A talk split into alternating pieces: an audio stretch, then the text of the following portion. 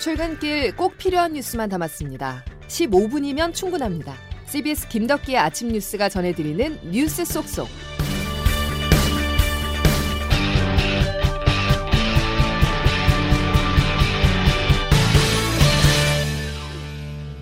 여러분 안녕하십니까? 8월 20일 김덕기 아침 뉴스입니다.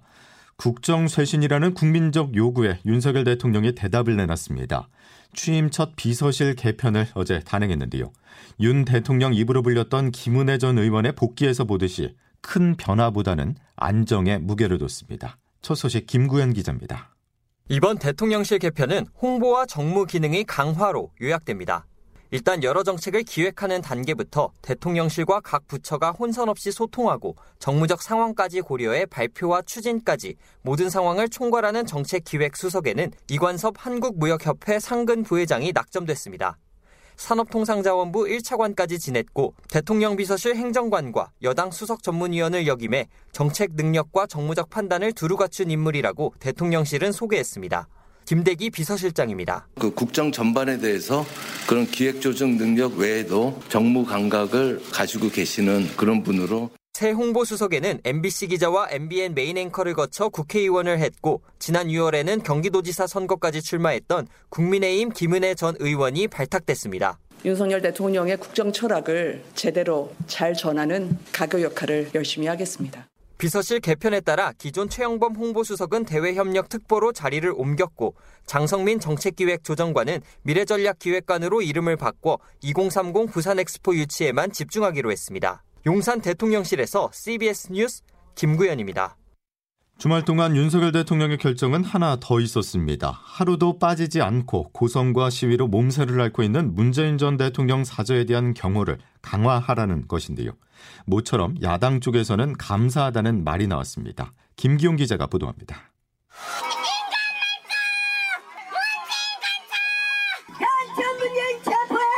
대통령 경호처가 경남 양산마을에 위치한 문재인 전 대통령 사저 인근 경호구역을 확장했습니다. 기존 경호구역은 사저 울타리까지였는데 이를 울타리로부터 최대 300m로 확장한 겁니다.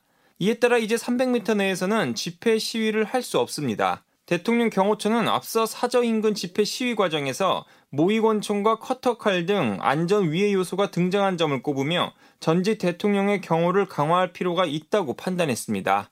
또 일상생활에 어려움을 호소하는 평산마을 주민들의 고통도 고려했다고 덧붙였습니다. 경호 강화는 윤석열 대통령이 지난주 신임 국회의장단과의 만찬에서 김진표 의장으로부터 관련 건의를 받은 것이 영향을 끼친 것으로 보입니다. 김 의장입니다. 그 아이디어를 가지고 제가 대통령께 말씀을 드렸더니 그런 점에서 감사하게 생각을 하고요.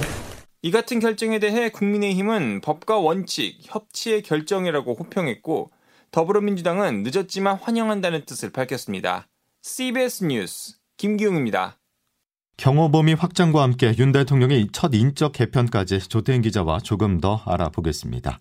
자, 조 기자 어서 오시죠. 네, 안녕하세요. 사저 주변 시위에 대해서 법대로를 외쳤던 윤석열 대통령이 입장을 바꾼 이유는 뭘까요? 네, 아무래도 협치에 물꼬를 튼 행보라고 볼 수 있습니다. 김진표 국회의장이 건의를 하면서 통합과 협치의 리더십 면에도 의미가 있을 것이다 이렇게 말했는데 실제로 경호가는 민주당에서 줄곧 요구해왔던 겁니다. 예. 또윤 대통령 입장에서도 시위가 격해지면서 부정적 여론이 좀 부담스러운 면이 있었는데 김 의장이 건의하면서 좀 명분도 찾았다고 볼 수 있고요. 사실 두 달 전 윤 대통령은 그돈 넘은 1인 시위와 관련한 질문에 시위의 자유를 강조하면서 그 문 전 대통령 자택 인근 집회를 용인하는 듯한 발언을 했었거든요. 뭐 대통령 집무실도 뭐 시위가 허가되는 판이니까 다 뭐 법에 따라서 되지 않겠습니까? 두 달 사이 이렇게 입장이 바뀐 데에는 낮은 지지율에 영향을 줬을 것으로 보입니다. 예. 사실 윤 대통령 앞에 놓인 상황이 녹록지 않아요. 여소야대 상황이잖아요. 무슨 정책 하나 추진하려고 해도 야당의 발목 잡히면 할 수 있는 게 없는데 현재 지지율 상황에서 국정 동력을 확보하기 위해서는 협치는 필수라고 할 수 있습니다. 예. 이 때문에 취임 100일을 계기로 협치 강화 또 국민 통합 행보를 했다고 해석하면 될 것 같습니다. 윤 대통령 취임 103일 만에 첫 쇄신도 내놨는데 네. 정책 컨트롤 타워와 홍 홍보를 보강했습니다. 네. 어떤 평가가 나올까요? 네, 최근 국정 난맥상을 타개하기에는 좀 대대적인 인적 쇄신이 필요하다는 목소리가 높았는데 이제 그걸 감안하면은 뭐 정책기획 수석 신설이나 홍보 수석 교체 정도로는 인적 쇄신의 메시지를 주긴 부족하다는 평가가 나옵니다. 예. 뭐 김은혜 전 의원 같은 경우 능력 면에서 부정할 사람은 없지만 새로운 인사는 아니잖아요. 이미 대선 캠프 시절 당선인 시절 대변인을 맡았기 때문에 윤핵관까지는 아니라고 하더라도 이제 측근 인사라는 지적도 나오고 있고요. 예. 또 홍보 수석만 교체한 것을 두고 이 국정 혼선의 원인을 이 홍보 부족 탓으로만 보고 있는 거 아니냐 이런 인상도 줍니다. 지난 취임 100일 기자회견에서 대통령이 직접 100일 동안의 성과를 설명했던 것도 같은 맥락이기도 하고요. 예. 현재 국정 난맥상은 뭐 박순애 전 장관 임명이냐 대통령실 사적 채용 논란 등 이제 핵심 참모 경질 대신 홍보 수석 교체 등으로 처방이 맞느냐 이런 지적이 나옵니다. 예. 자, 지난주에 이어서 계속해서 북한의 움직임도 중요하잖아요. 네, 당장 오늘부터 한미 연합 군사 훈련인 을지 Freedom Shield 우리말로 을지 자유의 방패라고 하더라고요. 예. 이 훈련과 또 정부의 비상 대비 훈련이 을지 연습이 시행됩니다. 북한은 한미 연합 연습에 대해 북친 전쟁을 연습한다고 규정하며 반발하고 있는데요. 그렇죠. 예, 이 때문에 북한이 이제 한미 연합 연습을 이유로 탄도 미사일 발사 등 고강도 도발에 나설 수 있다는 관측도 나옵니다. 김여정 노동당 부부장의 말 한번 들어보시죠. 오늘은 담대한 구상을 운운하고 내일은 북침 전쟁 연습을 강행하는 발염치하니가 다름 아닌 연석열 그 위인이다. 담대한 구상은 새로운 것이 아니라 비핵 개방 삼천의 복사판에 불과하다. 네, 한미 연합 연습에 대한 비판 외에도 윤석열 대통령이나 윤 대통령이 밝힌 담대한 구상에 대해 좀 듣기 거북할 정도로 원색적인 비난을 했는데요. 예, 예. 이렇게 김 부부장 얘기만 들으면 북한이 담대한 구상에 대해 굉장히 불편해한다 이런 생각이 드는데 태영호, 그러니까 국민의힘 의원이죠. 북한 외교관 출신인데 어, 예, 예, 예. 태 의원은 윤 대통령의 담대한 구상 초기 목적은 달성했다면서 북한의 반응에 대해 긍정적으로 분석했습니다. 어, 어. 구상의 초기 목적을 달성했다. 네, 네. 예. 그러니까 북한 이 이명박 정부의 비핵 개방 3천을 언급했잖아요. 이 비핵 개방 3천까지 비교하면서 비난 수위를 높인 건 이 담대한 구상을 면밀히 분석하고 있다 이렇게 본 겁니다. 그만큼 관심을 갖다, 갖고 있다는 거죠. 예. 또 과거 김대중 대통령의 햇볕 정책 당시에도 북한은 처음엔 강경하게 거부했지만 안에서는 본격적인 분석에 들어갔고 그 이후 이제 점차 대화의 장으로 나왔다 이렇게 설명하고 있습니다. 예, 알겠습니다. 북한의 움직임 계속해서 지켜봐야 되겠군요. 여기까지 듣죠. 조태임 기자였습니다. 야당 소식으로 이어가겠습니다. 더불어민주당의 새로운 당대표 이제 6일 후면은 알 수 있습니다. 그렇지만 대부분의 사람들이 이재명을 이미 떠올리고 있는데요. 민주당의 텃밭인 호남에서도 압승을 거뒀고 안방이라 불리는 경기, 서울 순회 경선만 남겨뒀습니다. 이 내용은 오수정 기자가 보도합니다. 이재명 후보는 지난 주말 호남 순회 경선에서 모두 75% 이상의 득표율을 기록하며 대세론의 못을 박았습니다. 우리 당원 동지 여러분들의 높은 지지에 진심으로 감사드립니다. 어머니의 사랑을 느꼈습니다. 더 낮은 자세로 더 열심히 임하도록 하겠습니다. 호남의 선택은 남다른 의미가 있습니다. 호남 권리당원은 42만여 명으로 전체 권리당원의 36%에 육박하고 이들은 전통적으로 이기는 후보를 밀어주는 전략적인 투표를 하는 경향이 있습니다. 급기야 당내 일각에서는 이 후보가 역대급 전당대회 득표율을 기록할 수 있다고도 보고 있습니다. 다섯 명을 선출하는 최고위원 경선에서도 친명계 후보들이 상위권을 차지하는 흐름이 이어지면서 친명 지도부 출범도 점차 가시화하는 분위기입니다. 차기 지도부가 사실상 친명 친정 체제로 꾸려지는 것 아니냐는 우려의 목소리도 나오고 있습니다. CBS 뉴스 오수정입니다. 여당은 여전히 혼란스럽습니다. 새 당대표를 뽑을 전당대회 시기를 놓고 신경전이 치열한데요. 주호영 비대위원장이 이런 혼란을 잠재우기 위해서 새 대표 선출 시점을 명확히 했습니다. 정기국회가 끝나고 나서 전당대회를 시작해야 하는 점에 대해서 많은 의원들이나 당원들이 공감을 하고 있기 때문에 네. 연말경 12월경에 전당대회를 시작하면 1월 말이나 2월경에 아마 새 지도부가 뽑힐 겁니다. KBS 의료진단 라이브에 출연해 당권 경쟁보다는 민생에 집중하는 모습이 우선이라며 조기 전당대회 선을 그었는데요. 차기 당권 주자들은 저마다 유불리를 따지며 엇갈린 반응을 나타냈습니다. 김기현 의원은 비상 상황을 내년까지 끌고 가서는 안 된다고 밝혔고 기반 다지기를 위해서 시간이 더 필요한 안철수 의원은 정기국회 이후 전당대회가 맞다고 동의했습니다.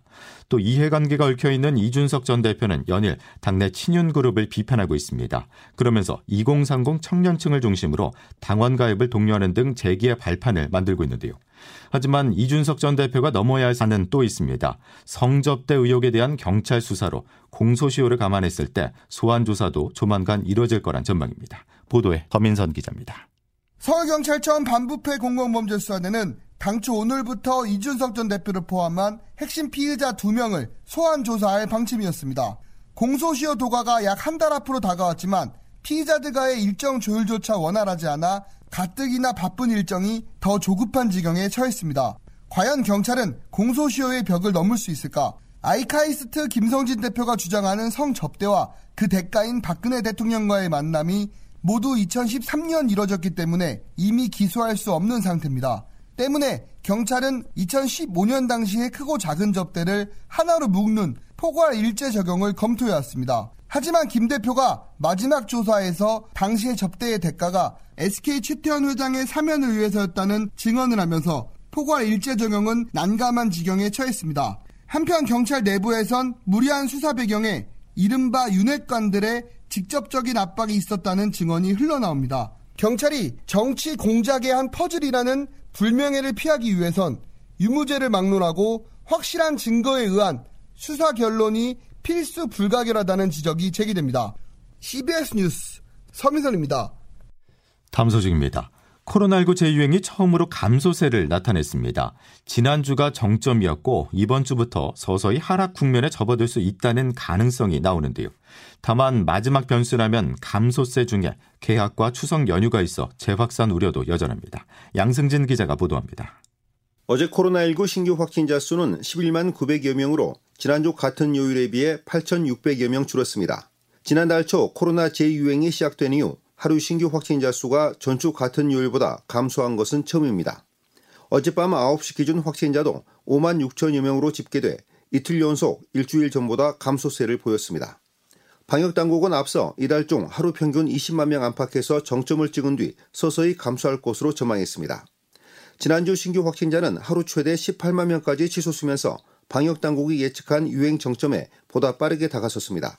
방역 당국은 재유행 정점이 이번 주가 될 가능성을 높게 보고 있습니다.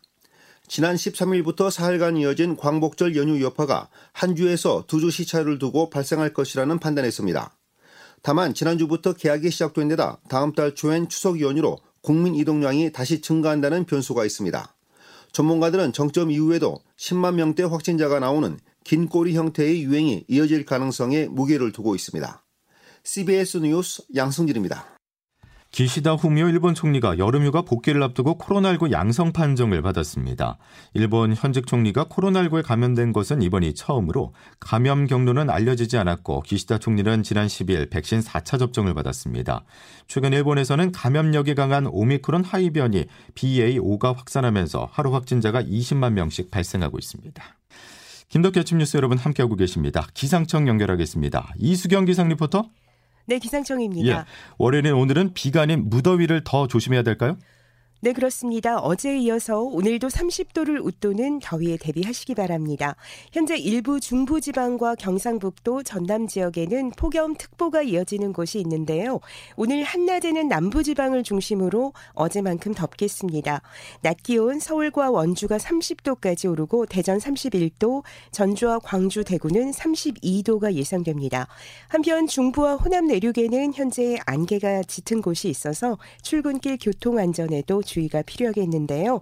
오늘 수도권과 충청권, 호남 지방을 중심으로는 구름이 많은 날씨가 이어지겠습니다. 밤에는 경기 북부 지역으로만 소량의 비가 내릴 것으로 보이는데요. 내일은 서울을 비롯해 대부분 지방에 가끔씩 비가 오는 날씨가 예상됩니다. 이번 주는 내일이 절기상 처서지만 주 후반이 돼서야 더위가 다소 누그러지면서 30도 아래로 기온이 떨어질 것으로 보이는데요. 이번 주는 목요일에 충청과 강원 영동, 일부 남부 지방에 또다시 비가 내릴 것으로 예상됩니다. 참고로 오늘과 내일 원활한 대기 확산으로 공기질은 대체로 맑을 것으로 예상됩니다. 현재 서울 기온 25.5도입니다. 날씨였습니다. 오늘 마지막 뉴스는 골 소식입니다. 한국 축구의 괴물 수비수 김민재 선수가 두 경기 만에 이탈리아 무대 데뷔골을 터뜨렸다는 소식 전해드리면서 월요일 김덕기 아침 뉴스는 여기까지입니다. 내일도 필요한 뉴스들로만 꽉 채워드리겠습니다. 고맙습니다.